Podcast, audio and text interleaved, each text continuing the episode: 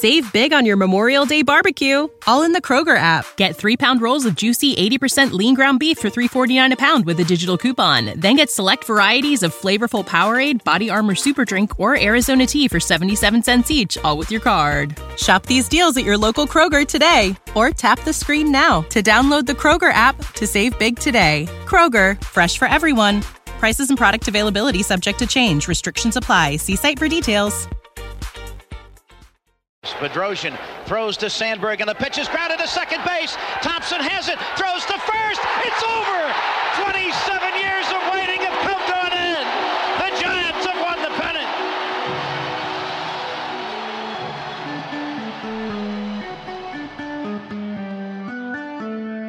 All right, Brad, we are back on Thompson to Clark.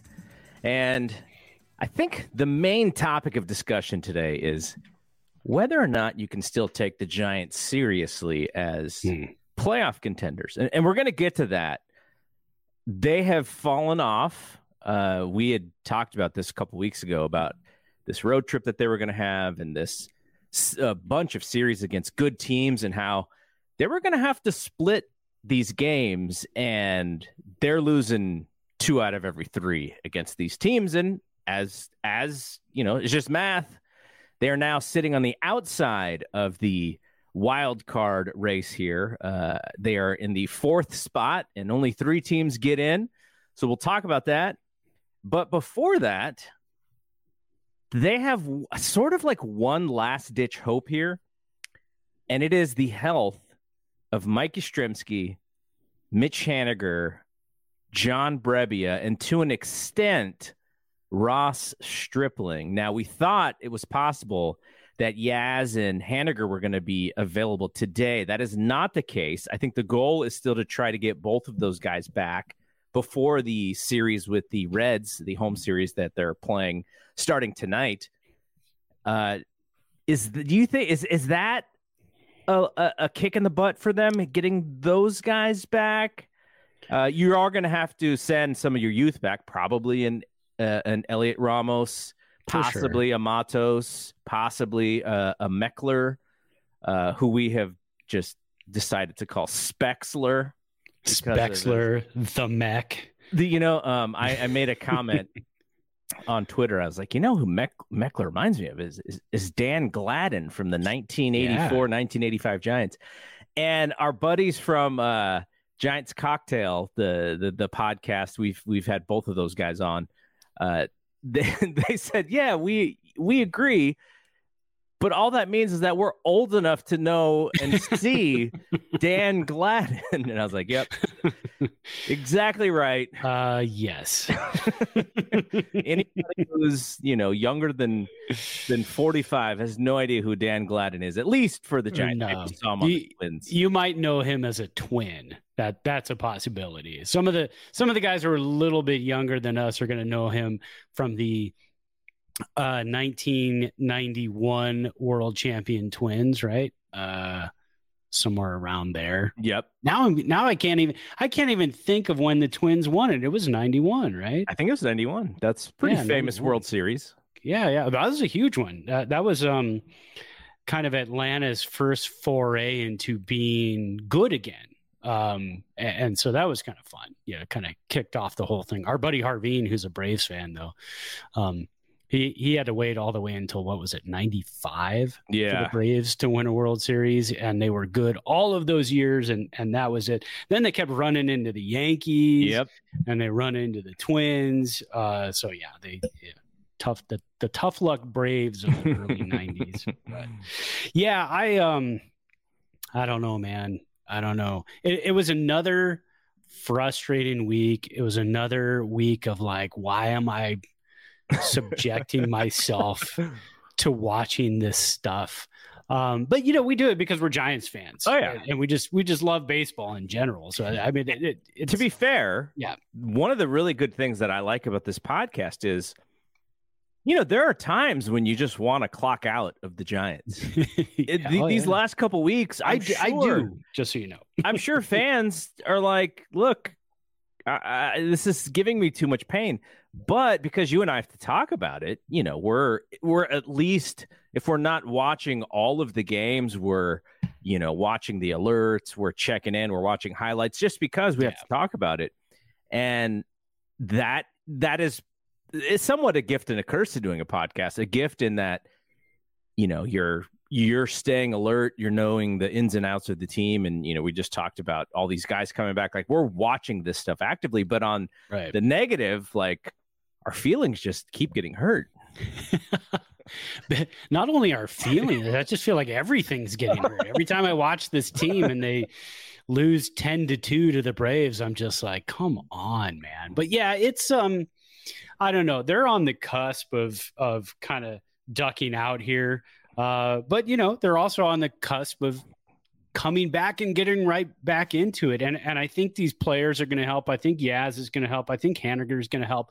But the problem, the problem is you've got guys like Meckler and Matos uh, and Ramos who who can have good at bats and and have had a lot of at bats um, over the past month or so. And then you got Yaz and Haniger who just haven't. So they need to kind of get back up to speed. Can you afford to plug both of those guys into the lineup at the same time and say, "Hey, hey boys, I know you've been out for a while, but go at it. Mm-hmm. Get it quality ABs and get on base.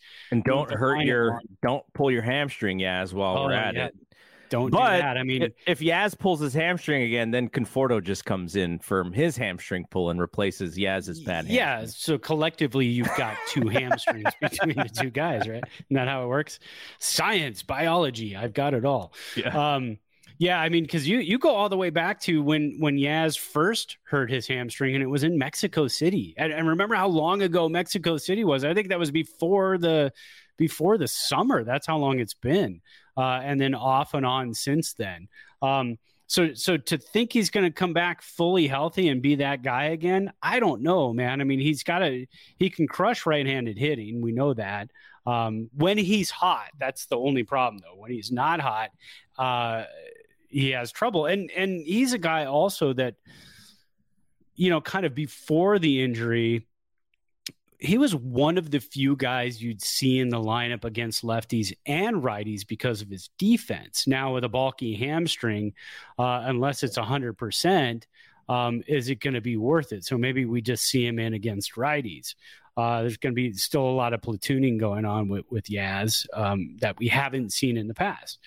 Um, great guy to have as a as an opener, great guy to have in the back end of the bullpen. Now, if you get him in, in as an opener, can then you take um, Ryan Walker and can you shove him into the back end of the bullpen and kind of um, kind of solidify the back end of the bullpen too in some of these tougher games like we had uh, yesterday, the Sunday game, the ESPN game against Atlanta, where that was just a back and forth contest.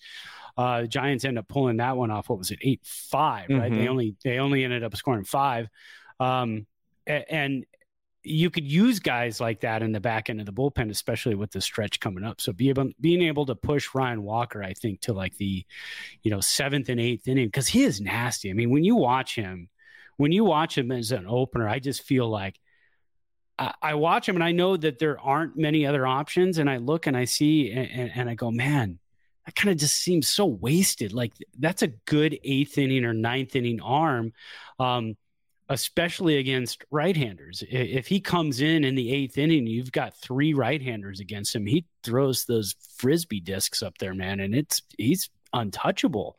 Um, but then the other day, uh, he was a starter or opener on Saturday, and he starts messing around with left-handers. And instead of throwing the slider like a back foot slider at him, um, he starts throwing fastballs, like up and away fastballs. Uh, and then against another right-hander, um, he threw a, a, a couple of fastballs and didn't even throw the slider, and and he got hit, so he gave up a run in the first. Um, again, not that big of a deal, but he's a guy I think I, I think would excel in the back. And so having Brebbia back, uh, I, th- I think would help that quite a bit. Yeah, yeah, for sure.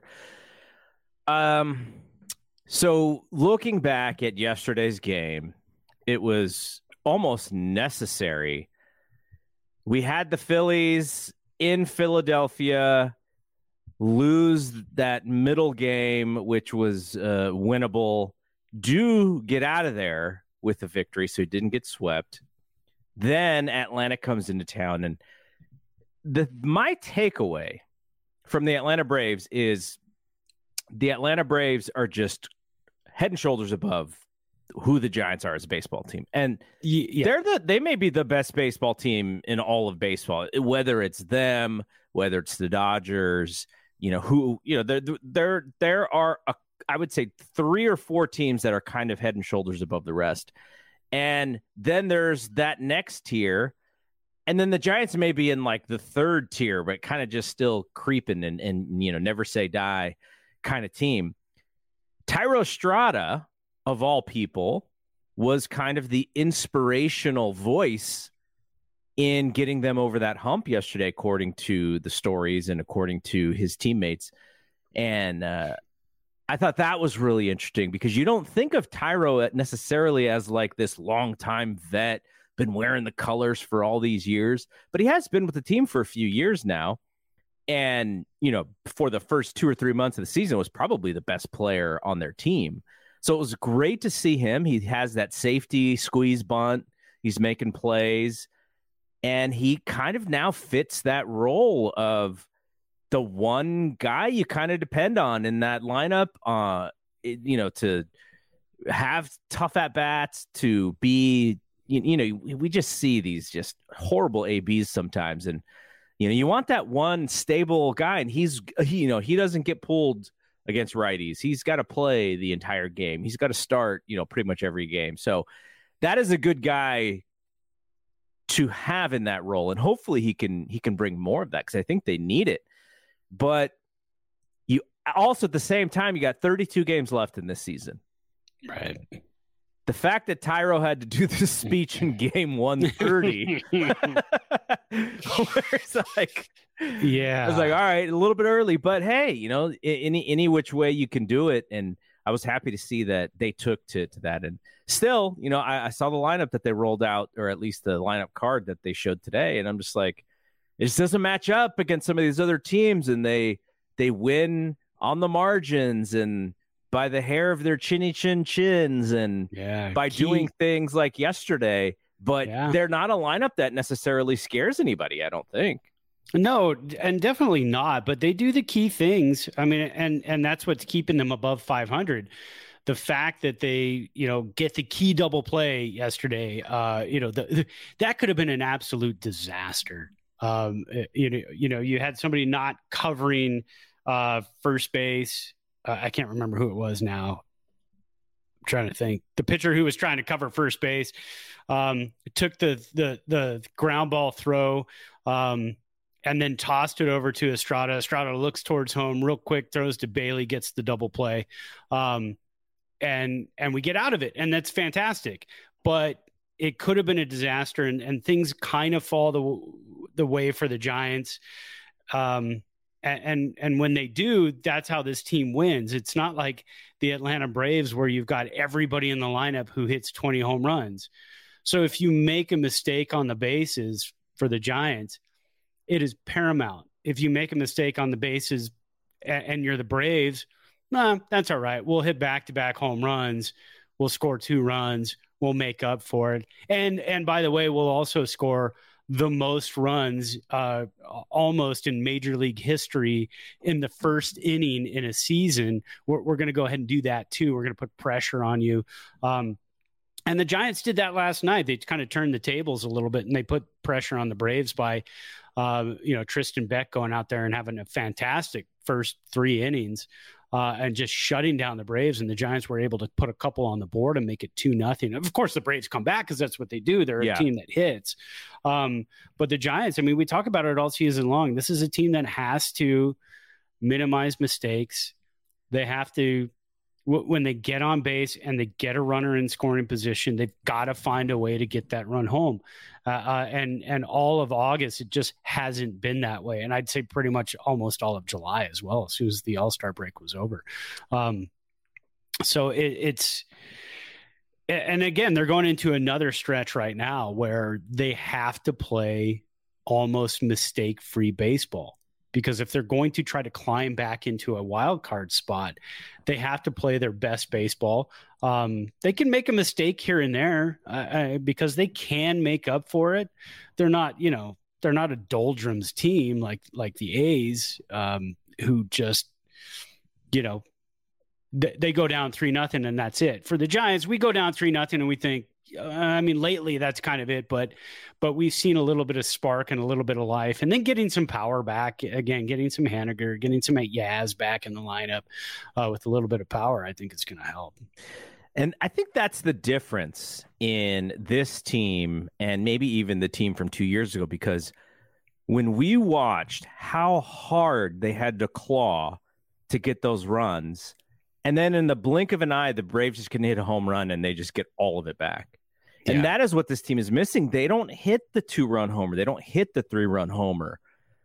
Uh, they score, and when they do score, and when they do hit with runners on base, you're like, wow, like where has that been all year? And then the Braves can just go, oh, like don't be, you know, don't get too happy with yourselves because we're just gonna, yeah, we're just gonna hit a jack and we're gonna be right back in it, and it's gonna be so deflating for you because you know that the only way you're scoring runs is you're you have to claw and scratch again and so, you know, hopefully maybe Yaz, maybe Haniger can bring a little bit of that. I, I Haniger had been disappointing before that, and you know, yeah, is is this crazy to me? Like all you had to do was throw a fastball above his hands, and he was swinging, and he was swinging through it. Yeah, and you know, it's easy for me to sit on my couch and see that and say that, and then go, you know, how, does the hitting coach see that? Like he's got to see that all that all you got to do is hit put the ball right there, and he's not touching it. And of course they see that, and they're working oh, on yeah. it throughout the entire season, and they're trying to figure it out. So hopefully he comes back, and they you know and they fix uh, whatever the, that flaw was. But that would be, I think, the the the punch, uh, you know, the puncher's chance for them is Haniger comes back, he hits for power Yaz comes back and he gets hot. And then because what what what happens is is that you know now now maybe Joc gets a, another pitch or two that that's decent instead of you know kind of getting pitched around because he's really the only guy you're worried about from the left-handed side. And then you know Wilmer's been hot. Stay hot, Wilmer. I know yeah. it's painful to be running those bases all the time. So hey, that's what happens when you got a, a over a thousand OPS. You're on base, buddy. And well, but but again, over the last week, he only hit like 170. yeah, but he still hit two home runs. So that's the thing. He is still running into things. Yeah, and that brings up another point too. I mean, the Braves have also have speed up and down their lineup. And they run the bases really well. We get into a situation where Wilmer hits a double next guy hits a single and and you don't know for sure that he's going to score he might get held up at third base um, and, and there's one out before that single was hit and now you've got one out to try to get him home at that point uh, and, and, that just kind of puts a lot of pressure on the lineup too um, that's why having guys like Matos and, and Meckler in the lineup help. But you're going to lose that when you bring back uh, Yaz and Haniger. Uh, you're going to gain some power, but you're going to lose. We saw what the speed of Meckler can do on that uh, double play. Um, you know, a, a, diving catch in the outfield and then uh, throw to first base to get the double play. Meckler was able to sc- uh, tag up and score before the second out was made. And you and I both I, I could have sworn that rule was yeah. that was considered a force out. I always thought for some reason that's considered a force out, but it's not because he's you know the the, the runner had already left the base was, was coming back to the base. Who was was um, it? DeJong was the goofball on. It on was it was DeJong. Yeah, yeah, it was DeJong, and uh, so he yeah. But again, he had already had like four RBI that game. Yeah, so, yeah, yeah, yeah. We we, we decided that we're calling him Ding Dong DeJong, not only for his ability to hit the long ball, to hit the ding dongs, oh, but no. also to be a ding dong on the bases, man. Yeah, that yeah, that was a, a little bit of a rough thing uh, to watch. But again, the speed of Meckler. So yeah, Wil- Wilmer Flores at third base. That's not happening. So to have that speed uh, in the lineup and also have the awareness, the base running awareness to know, you know, you've got to touch that plate before that ball is caught over at first base. So, um, you know, a little injection of youth there. You see it now and then. Um, Matos yesterday with that double uh stretch stretch to base it yeah. stuff like that is helpful. Um they, they it's just a little bit inconsistent. You would like to see it more yeah. and that's kind of the struggle with young players is just well and and you've got a lot of you've got a lot of youth in the lineup sometimes too. So so and that's a bit of the problem. If you have the inc- inconsistency and youth and they're taking up like six lineup spots five lineup spots then you run into a, okay, are we kind of rebuilding here? I know we're fighting for a playoff spot, but would we rather see these guys just play every day? Yeah. Or or would we rather just kind of, you know, plug the, the, the healthy guys back in when they're back and keep fighting for that spot? And I think the obvious answer is you want to keep fighting for that spot. You get in the playoffs, you don't know what's going to happen. Yeah. Um, and if you can get some playoff games at home, then you get the fans excited fill the stadium, and it's awesome for everybody. And it's October baseball. I mean, you can't go wrong with October baseball. So no,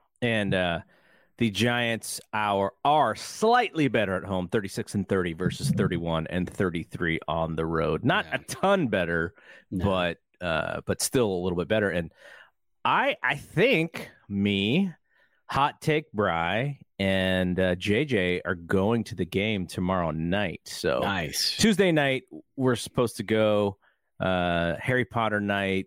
Uh, oh, get, that's get, right. Get yes. to see uh, Elly. Uh, unfortunately, um, Kyle Harrison is pitching Monday night right before well, we're recording right before the game, so we won't get to see Kyle, but uh, still and and who knows? Maybe maybe Yaz and and Haniger come back on on Tuesday. We'll get to see the return of both of those guys. So yeah, that'll be fun. I haven't been to a game uh, since. Let's see. I went to I went to a couple games. Um, when was it? In, in July, I, I'd gone like almost back to back, like like on a Thursday and then on a on a Sunday. So my third time in the park this season. So hopefully it'll be a good game. All right, let's uh, talk about the player of the week. Yeah, so this this was kind of a tough week because there were a lot of platoons this week, and when there's a lot of platoons, you don't have a lot of at bats. Um, so the two hitters I have in the poll this week of the three players, I have two hitters and one pitcher. Uh, neither one of them really got more than I think it's 12 at bats uh, on the week or 16, maybe 16 at bats on the week. Usually I try to look and I'll pick the guys who have who have like 22 to 23 at bats somewhere in there. Uh, but we didn't have that this week. Uh, a, a, lesser lesser number to choose from, but coming in last with no votes, which I was kind of shocked. Kyle Harrison made his major league debut, three and a third innings pitch, five hits, two earned runs, and it was all on the two run home run by Bryce the Flow Harper, uh, and then one walk and five strikeouts in three and a third. So uh, excited to, to see what he does tonight. And, uh, you know, if you're listening to this, it's already going to have happened. Um, but I want to see like seven or eight strikeouts tonight. I want to see him try to get through five. I think that would be pretty. Yeah, he awesome. I, he's going to be pretty pumped. I wonder if he even throws a little bit harder than that 97 that we saw there's a there's a very good chance he overthrows in the first inning, but we'll see. Him against Elly De La Cruz, that's going to be exciting too. Uh, coming in second place, Austin Slater with 25% of the vote. WRC plus of 254, 500 average, three runs, two ribs, 27% walk rate, uh, which is huge. Um, and then coming in first is the Specs Wade Meckler, 229 WRC plus 500 average, four runs scored, one RBI, 19% walk rate. And like we were talking about earlier, had that super heads up play on the bases where he was able to score before the double play. And just all around, kind of uh, some heads up base running, showing off the speed. Once he gets on base, he can show off the speed. And he was getting on base with a, a five. That's why I voted for him. It was just, yeah. When you see the head first slides, when you see him scoring on plays that you know other guys on the team who don't have his aggressiveness or his speed that means something like that's an edge yeah. that they can use and they need more people like that you know if they had another meckler in the lineup who could stretch a single into a double or score from second on a base hit. You're getting that little extra, you know, from from the team. So uh, yeah, I mean, you know, it's it's also possible that he could go back down, uh, which will be an interesting thing. Is it Matos or is it Meckler that goes back down? You, you know, do they want the righty? Do they want the lefty? I think is probably going to be one of one of the the factors. Also, the fact that Meckler can play center probably yeah. helps his chances as well. Matos can play center too, but pro- they probably feel that Meckler's more of a natural center fielder than Matos might be a better left fielder. So that all, all that's I, I mean I like I'm a, obviously a fan of both guys. So. I think it's going to be whoever is not further along from their injury rehab uh, between Haniger and Yaz um, somebody they want to sit against the opposite or, or against the same handed pitcher. Uh, so Haniger, you want to probably sit him against righties. Yaz, you want to sit him against um, lefties. Uh, so, eh, but but one of them is going to have to play. They're going to have to kind of mix and match. Although we're going to see Joc Pederson in the outfield again, um, and and so it's going to be there's they're going to want to keep one of the guys up to at least kind of spell um, either Yaz or or Haniger because I I, I kind of feel like it's a rush job at this point. I, I, know Yaz with the hamstring, but I mean if he's healthy, he's healthy. He's going to come back and he's going to play. Yeah. They don't want him to get injured more, but you get to a point where it's like, okay, is he going to go on the 60 day IL? Um, uh, and I know Haniger has had a rehab assignment down in uh, in Sacramento. I don't know if Yaz has had a, a rehab assignment. Has he? Had I didn't hear. I, I, I heard I heard Haniger, uh, right. and I heard Brebbia is about to start his, but I did not hear anything about Yaz. Yeah, I don't think Yaz actually had one. So um, his his rehab assignment might be uh, up in the majors. So we'll see. All right, let's talk about the uh, the uh, adult beverage that we are both having. I- am watching you, you sip go. what you're sipping, which is looks fantastic. What what are you drinking? It's brown, so which is always good. Yeah, uh, I, w- I went with the the Major League Baseball sponsor because we're heading into let's go. Uh, we're we're heading into playoff crunch September. Time. It's almost all September. all of these games that we're playing now are are basically playoff games. Yep. And if they're treated any differently with 32 games, 31 games left now, if they're treated any differently, then you might as well just sit out the rest of the season because yeah. Uh, this this is crunch time. So I went with the Evan Williams.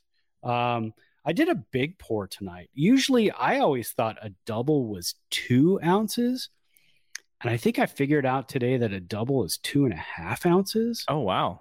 So as like so, shot is actually one and a quarter. One one and a half is a shot, and a double is two point five. I'm going to look that up though because I'm not sure. You know. Yeah, you got you got to figure that out because it's going to help yeah. our health as we do this show. That's true. it's gonna it's gonna help our health uh, depending on how the Giants play. So that's also it's funny. Um, uh, Crystal's brother had a birthday today, and I just assume that everyone's you know kind of in the ballpark of of, of our age, you know, just because because everyone you know is kind of around the same age as you. Yeah. And so I asked her, it's like, you know, how old is Dan? She's like 35. And so I texted him and I was like, Happy birthday, you lucky dog. I'm so jealous. Crystal just told me you're only 35. Oh my God so oh man. he's got he's got uh you know, he, he, he, he could he could hit the uh hit the drinks a little harder than we can these days. Oh for sure. Let's see 35 that was uh 15 years ago. I gotta do math here. Is that 2008 Good lord! And oh yeah, I, sh- I should know. But 2008, that's when my second was born. Yeah, and she turns 15 this year. So I remember 35. Oh, good lord! Oh, so uh, I have a quick story on. Uh, I, would mentioned that for my birthday, uh, Crystal had purchased the. I think it's for my birthday. It's either my birthday or Father. I think it's my birthday. She purchased the um Scotch subscription service. And so got the first bottle. I was like, "Oh, this is cool. I've never seen this before." And then so it's like every uh, every month I think they were going to send me one, and so then I, I get the second bottle for month number two, and I was like, "Oh, it's the same exact bottle," which is great. Like, Yeah, it's sure. really good. But I did kind of want the variety to see, you know, what else is out there. So I That's, told her. that's not in the spirit of having right. A, a Scotch club. Yeah. So I told her, I said, "Hey, uh, they sent me the same one," and she's like, "Okay, I'm gonna write these people an email." Writes them an email. Oh, I'm so sorry. I'm, let me send you the little stickers so you can send it back, and I'll, I'll make a note and make sure so that when the third bottle comes, that you know they'll they'll have it figured out. So like, okay, great. Third bottle comes. It's the same one again. No. So she emails them again. They're so embarrassed. It what what we've sort of gathered is it's it's probably not a very well run operation. you know, it's probably a very early in the ball game. They're kind of trying to figure things out. So you know, they're so set. I will send you two, and then you know you can send us the other ones back. So finally today, I did get the second and third bottles. Now Oh, they're nice. they're they're not exactly the same bottles, but they're like kissing cousins. Like okay. they're, they're they're the same. They're from the same brand. so they have a is- contract with a brand. One is like the anniversary edition, and the other one is like whatever. So uh, it's like okay, whatever, it's fine. Yeah. it's just you know I, I, I'm okay with it. But Crystal's like, I'm I'm gonna wait to send those other bottles back because who knows if they even know? Like, how are they even tracking that? Like, we may just have five instead of the three, and then we're done. You've already No. paid for it, so yes, we'll see. we'll see what happens if they keep bothering us. But well, save Uh, one for when I come down there. oh yeah, no, I I, I may just I, I may just send one for if they oh, don't you bug don't us. do that. No, no, no. you You wait. No, it gives me an excuse to get down there, and then we can go to a game. See the the see the the hook to get down here was when your oldest, you're like, hey, I went to this school, San Jose State. Yes. Are you interested at all? I Let's just go tried. walk the campus. I tried, man. But we're still, you know, so okay, so we are working on a spring break trip Okay. for next year, where we're going to go to maybe Chico, Humboldt. Mhm. But see, now if we start in San Jose at San Jose State and stay at Santana Row, Oh, she likes that vibe. That Yeah, Santana no. Row vibe It's might a be cool kind vibe. of her thing. And then Cool Valley vibe. Fair, right? I don't know if it's called Valley Fair Mall anymore. yeah, it's but- still called Valley Fair. yeah. You know, so the, all of the, that. the other vibe, she, the other vibe she might like is uh, is Campbell. That Campbell area is really fun too. That's true. You know what? And she also might want to be a banana slug. Oh, point too. So There you go. check out Santa Cruz. Yeah, she might dig that. But yeah, I think I told you this, but when Brian was about to go into his freshman year of college, he went to I forget what schools he went to with his mom, but I took him to San Jose State, Mm. and he was like, "This is cool, but I'm good." And I was like, "Yeah, I figured because he had already gone to Arizona to see what Arizona was like, and he'd already liked it. I think he just did it just so that I could go back on campus." and I, you know, because I hadn't been back on campus in a long time, but you know, it's good old San Jose State. There's Oh, there's yeah. some memories there, some nice memories. there's a lot of good memories at that place. I had I had a blast. I hated high school. Was not a high school guy. Yeah, Um, and then I went to West Valley Junior College. Then I went up to Butte Junior College up near Chico. Uh, and then when I got home and really figured out what it was that I wanted to do, and, and then I started going to San Jose State, I fell in love with school. Um, so if that's not a ringing endorsement for San Jose State, I don't know what is. But that that's kind of what got me interested in school was the whole San Jose State vibe and the radio station, uh, and just all the people. Um, you know, it, you can't beat the diversity of San Jose and the Bay Area. yeah. Um, you go to Chico, and diversity is not a thing. I don't know if it is now, but at, at the time it was not. So it always felt a little weird because I came from the Bay Area, went up there. Then when I got home, I felt like, okay, this is the melting pot that I grew up in. Right, This right. is- I, I mean, I loved it. I just, I, I'm super comfortable. It, it makes me happy. Um, so going back to San Jose State, I was like, okay, cool. This is where I want to be. We got Yeah. all walks of life. Everybody is just, you know, on the same page, and it was a lot of fun. So San Jose State, man, it's the a, a landmark school for civil rights when it comes Absolutely. to that stuff. So yeah, I mean that, that that's what I, I've always sort of been very proud about with that with Yeah. our school. Um, all right, now Well, and then I then I met my wife. So yeah, I, absolutely like that's the best. That's the best thing ever. that's what I keep telling her. I go, "Hey, we can go down there. This is where mom and I met." And she's like, "I don't, I don't really care." Like, All right, cool. uh, so quickly, we'll move on.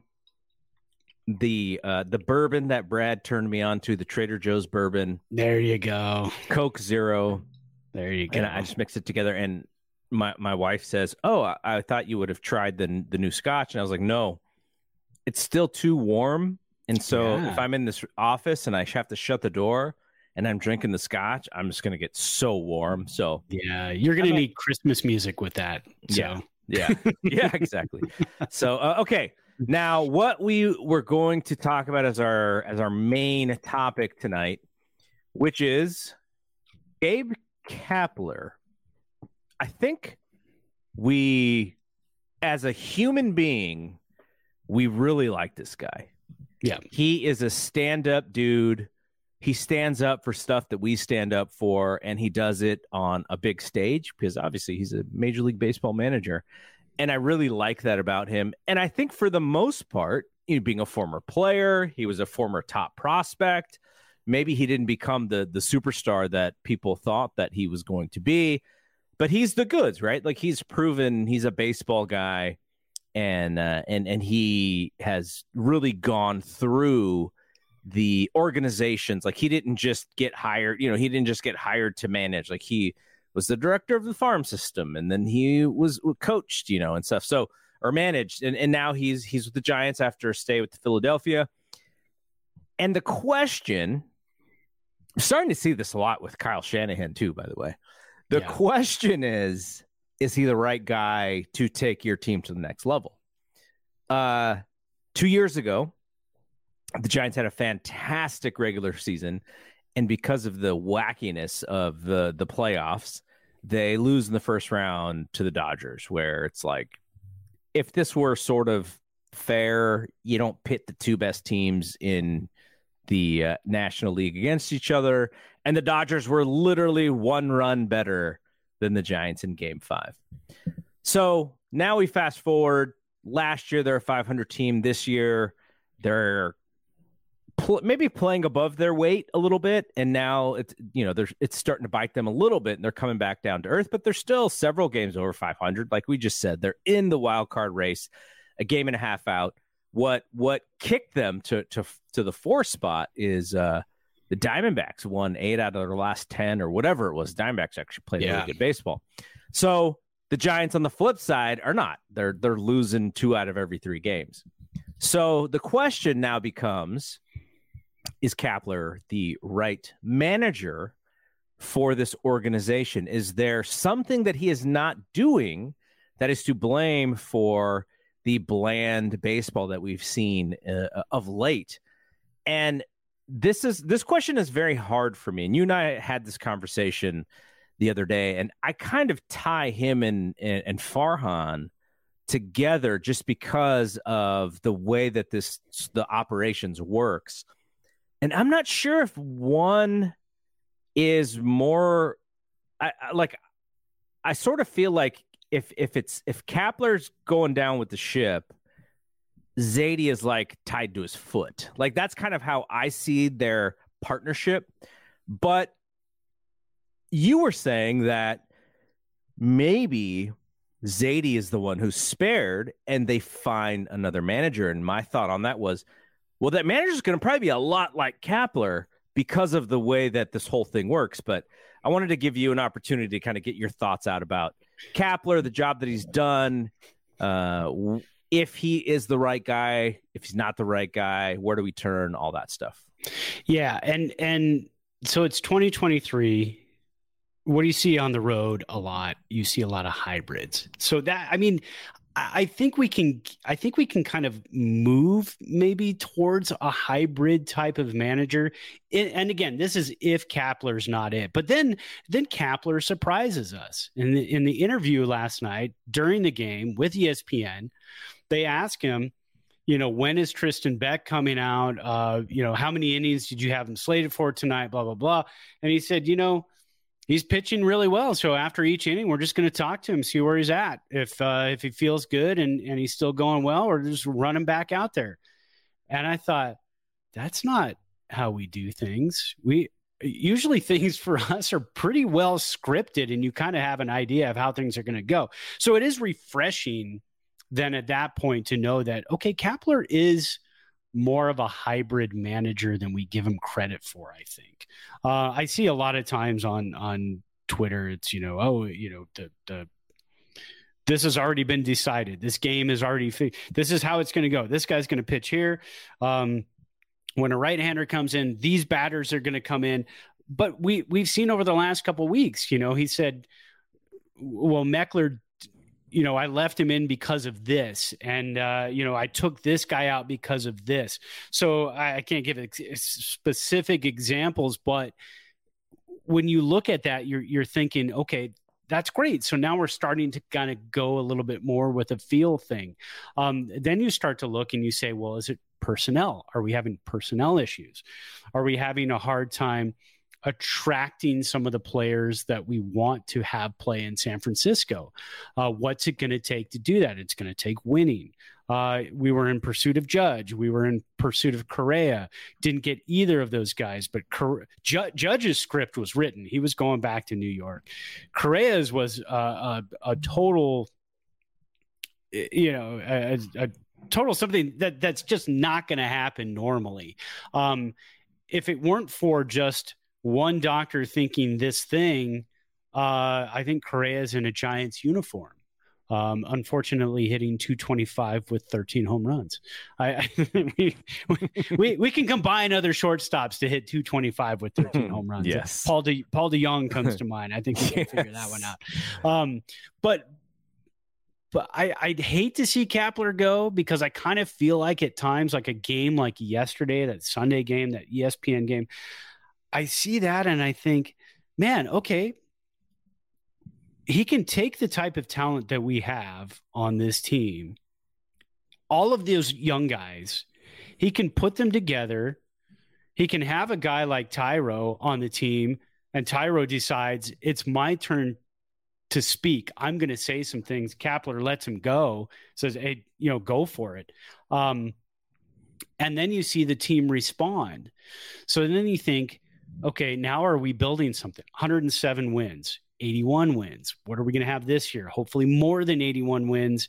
Continue to build, continue to build a starting rotation, uh, continue to build a lineup with some players that can play every day instead of always having. I mean, when you're platooning, when you're looking at your lineup and you can platoon anywhere from one to nine guys in your lineup, uh, to me, I have a hard time with that, with thinking that we can maintain that successfully. Uh, I would love to have three or four players in the lineup who play pretty much every single day and then platoon the rest of the lineup and kind of move parts around. Um, I think that that could be more successful looking at Tampa Bay, something like that. Uh, you know, like an Arozarena that you could run out there every single day. Guy who injects – life into your lineup, can hit both lefties and righties, uh, uh, uh, and, and is just you know a very awesome dude to have in your lineup. We're gonna have two or three of those types of players in your lineup, maybe even four um, going forward. I think Kapler stays around. I think Zaidi stays around. Um, is he on the hot seat? I'd say no at this point because again, they're still fighting for a playoff spot. If they make the playoffs, he's bought himself at least another year if they just miss the playoffs, I think he's still around next year. Um, because again, he's he's starting to build a bond with this younger lineup, and then you add parts to that younger lineup. Now, are all of these young guys going to stick around? Are they all going to be in the lineup next year? No, definitely not, because they're you know keyword young. We got some 20 year olds. We got some 21 year olds. We got some kids that could use some more seasoning in AAA. But to have them in AAA for when you do have those injuries or you have somebody underperforming or you make a trade and you want to bring somebody up to have that that's a luxury and i think that's what zaidi is building I like it. I hate to always be so positive because the team is playing like garbage most of the time the past month, but uh, you kind of have to when you look at when you look at your team from the outside so many other things going on in life. I could look at them and say, This is terrible. I'm not going to watch this anymore. This is garbage. No, I want to watch the games. I'm excited for tonight's game. Kyle Harrison. I mean, he's yeah. on the mound. I don't, if they lose, they lose. But if he goes out there and throws five innings and gives up three runs, but strikes out eight or nine, I'm excited. Yeah. I'm, I'm looking forward to the future. Um, and, and to have that stability in Zaidi and Kapler there, I think it's really important the the thing that is very interesting and i can compare it and the reason i mentioned kyle shanahan is because 49er people media say that john lynch is the general manager but kyle shanahan is really the one who makes you know a lot of the decisions about the roster. Yeah and so they're kind of tied together. And if someone is to get a lot of the praise, it should be Kyle. And if someone is to get a lot of the blame, it should be Kyle. And there's this belief that, you know, by having Kyle so close to the team, that his inability to sort of be able to step back, which is kind of John Lynch's job, you know, may affect some of his decision making. Kapler and Zaidi, I think, are while they're sort of connected in the same way. I'm sure they have discussions, but it seems clear to me that Zaidi is like the final answer on you know the decisions and such. But I, I I'm I'm sure there's a, it's a multi pronged process. You know, Putila and uh, and Kapler. They, I'm sure they all have a, a, a certain say. But if Zaidi is the one who should be getting the credit or the negativity about these decisions, I do think Kapler's getting a little bit too much of the blame. Uh, yeah, obviously, obviously Farhan is he's not out there as the public face. Kapler is the public face, so that's right. probably why, right? But we talked about this all off season long, which is they fail and fail and fail to get the big name. And now, if you hit on Judge, great, because Judge is still good. They kind of lucked out by not hitting on Correa, right? Yeah, because you know that would have been not, not so good to to have him and uh, for all of those years.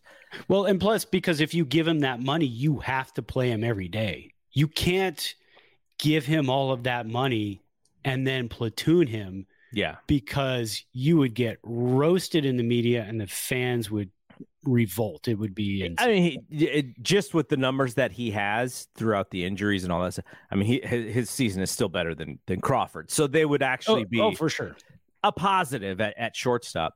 But I guess my point is is that Kapler is doing he is he is running the playbook that the organization has set. Yeah. And if Farhan was able to get better players, that playbook runs a lot more smoothly. When you have so many players where it's dependent on the arm that the pitcher is throwing, and we've talked about this, this was my real frustration with the roster this year, which is the predictability in all of these injuries. These injuries that are happening, to me, these are not surprises. You just have a bunch of old guys and guys who are predictably getting injured, which you know maybe it's still part of this playbook which part of what is what they're doing is like look we know that we have a roster which guys will get injured but the way that we that we created this 40 man we'll be able to plug in and it'll, and it'll still be fine. And for the most part, it is. They're they're kind of in in the race still. But when you don't grab that big whale or whales, like you mentioned, you know there is no Arozarena on this team, and you you know, and it's it's kind of it's kind of hard for me to talk about this because we just saw the Braves come in. Like um, like if you have Acuna and Olson, it's an absolute different team. The Giants don't have an Acuna or an Olson to, you know, be and, and if you did, then we're talking about a different, you know, we're talking about a team that's probably competing with the Dodgers for first place. So, yeah, my, I, I guess I think still, I still believe that Kapler gets a little bit too much of the blame. Uh, Farhan skates a little bit underneath a little bit because he's not the the face of the team. If you make a move, and this may not even be doable, where you is it possible to even lose both guys and maybe Putila slides in and you have an idea of a, of a guy who's who's uh, manager who who could who could be exactly what what he would like.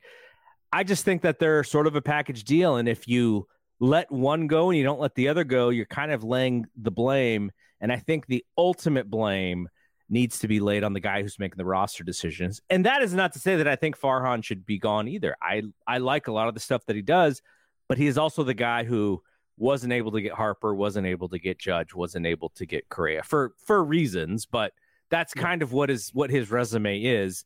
And we are living off of this 2021 season in which they played such great baseball uh, and uh, and you know I think I think that's about, that there is something to that. They should get some credit for that season, but these last two seasons are probably a little bit closer to what those ro- the rosters are that they had. That's the, the way that they're playing these last two seasons is probably a little bit closer to what the value of that. I think.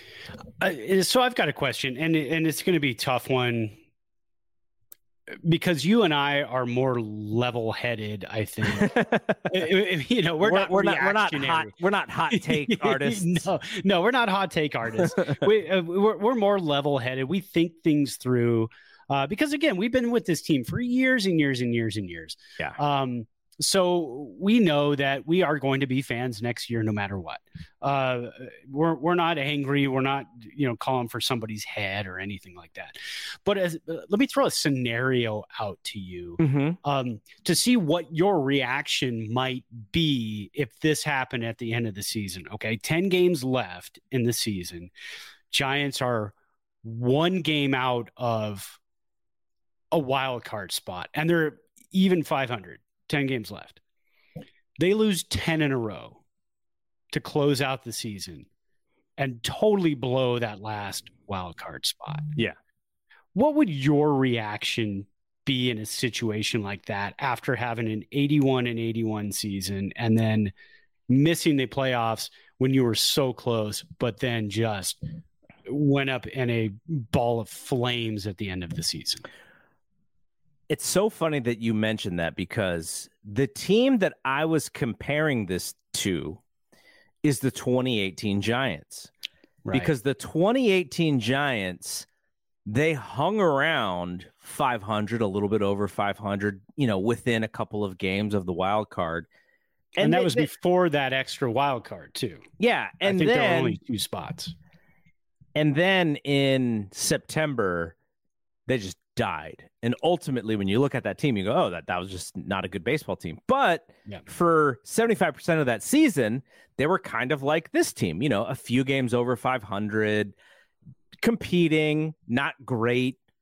Obviously, it was going to be a uh, a lot of luck involved for them to compete against some of the better teams. But that's kind of when I was digging through because I have in the back of my mind that 2018 team was like absolute dog crap. And then I was like, you know what? It wasn't that bad. There was, you know, my memory is more so the end of the season rather than for the majority of that season. And the majority yeah. of that season is they were kind of like, you know, this year and last year. So, unfortunately, because that's how our brains work, I think if they did lose 10 in a row to end the season, they would actually be looked at as a bad team.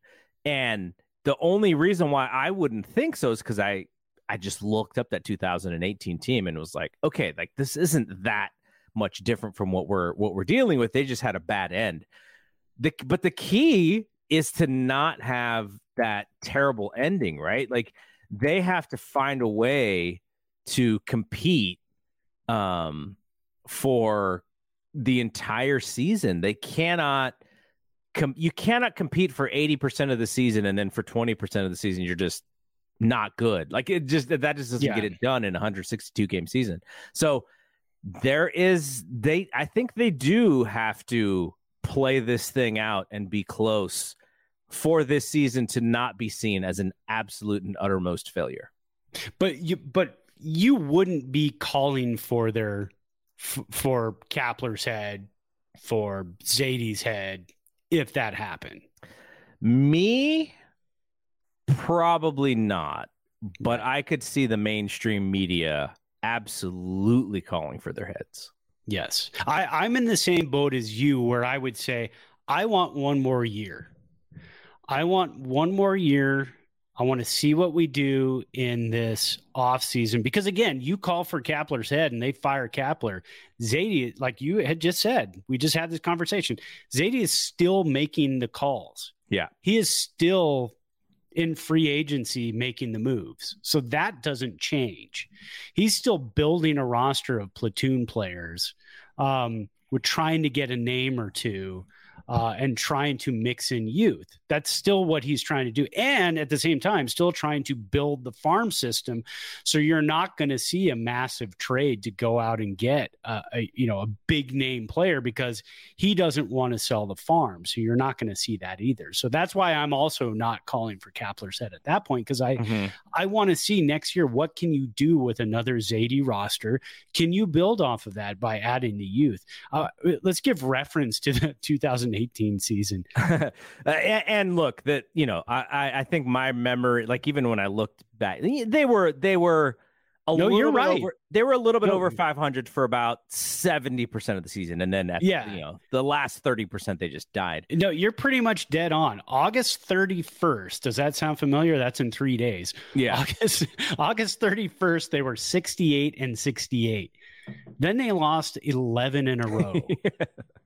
And then so on September 12th, now they're 68 and 79. Yeah. And at that point, play well under 500 and finish 73 and 89. Uh, 18 games out of 500. So, or 18 games out of first place. So there were six and a half games out of first place on August 31st. And then after that, just totally went downhill. Yeah. So, okay. So here's now here's another kind of big thing, which is the free agent market for this offseason. It is like a two player, three player. like, okay, yeah, I'm, I'm gonna give you, I'm gonna give you the names. I'm gonna give you the names. Obviously, there's one giant name, and this guy may not be a pitcher. Like some teams may just be like, dude, you're not pitching. Yeah. Shohei Ohtani, right? He just hurt his arm again. He may not pitch next year.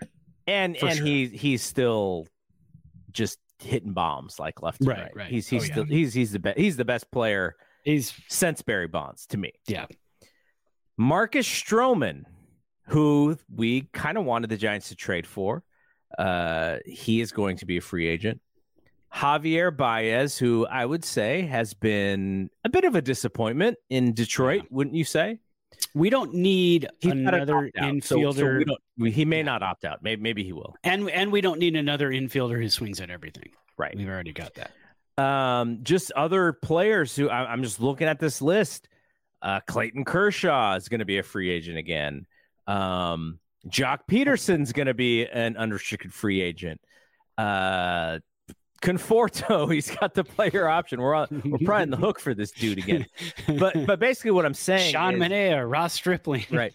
Uh, you know, Bellinger's literally the only guy under 30, except for Ohtani, on this list, and we know about you know his inconsistencies. So my, true, but he, I think he is having a, a fantastic resurgent season. Yes uh, so I think other than Shohei, he's going to be the guy who gets like a five or six year deal, maybe even a seven year deal after this. Yes. But my point is, is that if your thought is like, well, the Giants may not get Shohei, right? But they're going to be aggressive and get whomever the next player is. There is no next player. Right. So what we know about when it comes to uh, how Zaidi builds this roster, the way that he builds a roster may actually play into what uh, it, it, may be really good for them this offseason because they're going to find guys who other teams may stay away from for X, Y, and Z. And the Giants may find good positions for these guys. And so I think this is one of those years where having Zaidi and the way that he puts together a roster may actually be beneficial because the fact that it's really like Shohei and then I don't even know who would be the number two player in this free agent market. So what yeah. w- w- this may not be the year to get rid of the you know the current crew that we have. Yeah, and and the other thing too is I think if you're wooing Shohei, you're wooing him under the understanding that this is the way we do things in San Francisco. This is the roster we build. This is the way we play the game. We like platoons. You're going to pitch every seventh day, which I think he would want anyways, sixth or seventh day, which I think was attractive to him in the first place. You know, when he was deciding between uh, San Francisco and Anaheim, um, he he wanted he, you know he wanted a large rotation where he could throw every sixth or seventh day. Um, so if you if you if you get Shohei, I think at that point you're kind of committed to Kapler and Zaidi for for at least a few more years. I would love to see Shohei offered a, a deal of like, here's 10 years, super front loaded, right? Super front loaded, where he's making like 30 million uh, a year, maybe for the first three years um, so he can get 90 million after three years, or even more than that. I don't know, 40 million, 120 million after three years, and then an opt out mm-hmm. um, with major incentives for pitching. You throw this many innings, then you know we tack on an extra 10 million or whatever it is. But um, I think they're going to really kind of front load that deal uh, quite a bit. But hey, I, let's let's give him the Bobby Bonilla deal. The, he can. He, there you go. Giants man. can pay him until mm. 2060. I'm all good with I that. like that. yeah, may, yeah, have it end in my lifetime because I do want to get I, want, I do want to get some like Shohei Day. Hey, it's Shohei Day t-shirts, you know. Like yeah, rhymes. That's that's perfect.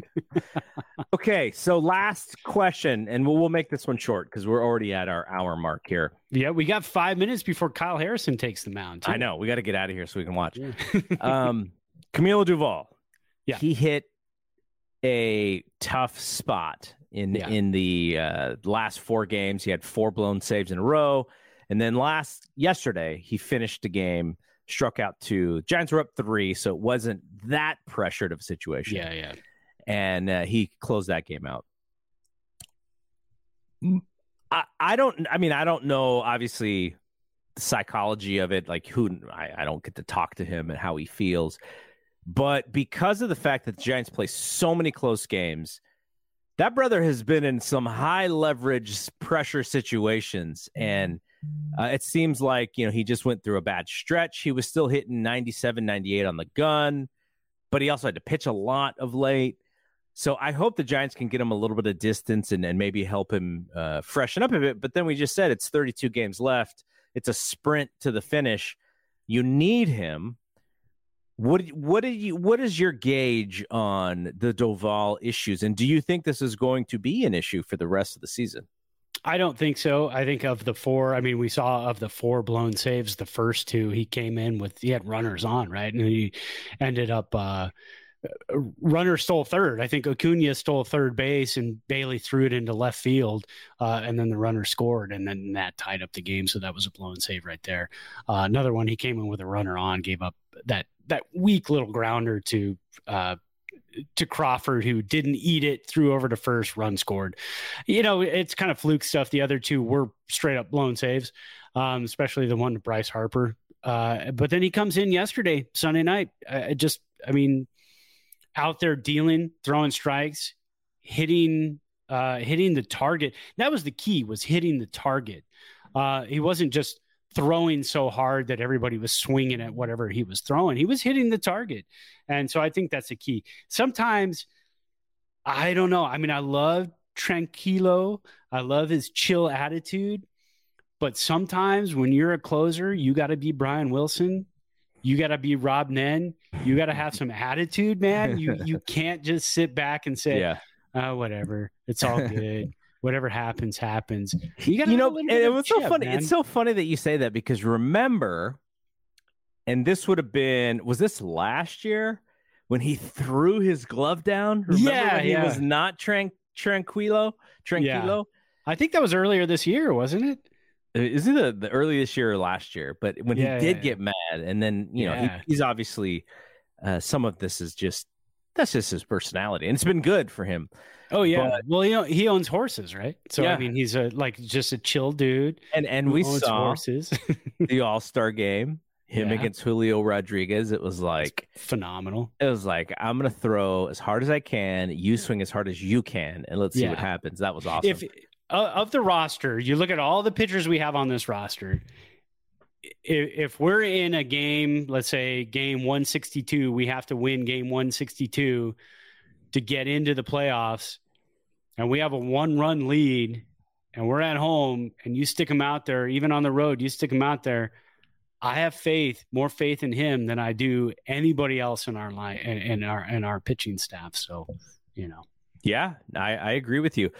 I would say that maybe the plan gets stretched out a little bit so that he doesn't have to come in with one out in the eighth inning, and Right. maybe you you you you you make situationally you set it up so you don't have to deal with that moment. I think they could do that a little bit better because you know he has pitched a lot this year. He throws really hard. He you know there, there's a lot of things have to go right in his delivery for you know he's a little like Lincecum in that way where the, sometimes the ball doesn't go exactly where he wants but it plays Right. into his it you know it's it's it's good for him so uh, yeah I, I would i would just ma- you know let's manage this bullpen a little bit more closely and just not rely on him to save our rear ends if if need be so that that's Yeah, that's my only advice let's not run him out there five days a week. yeah yeah Any, anything but that. all right it is harrison night Hey, for those of you watching, uh, hopefully you turn it on to see Harrison. Let's, let's hope for a good game for him. For those listening on the podcast, thanks for checking it out. We know that we're late here, but hopefully we're crossing our fingers that it was a good game. Uh, but we'll be back next week, though. Next week is Labor Day, so maybe oh right. I don't know what your what your day. Maybe maybe we push next week a, a day later for this podcast. Yeah, it's possible. Yeah. All right. Well, we'll keep you in the loop and uh, we'll be back next week. For Brad, I'm Double GC. When we see you, peace out. Peace.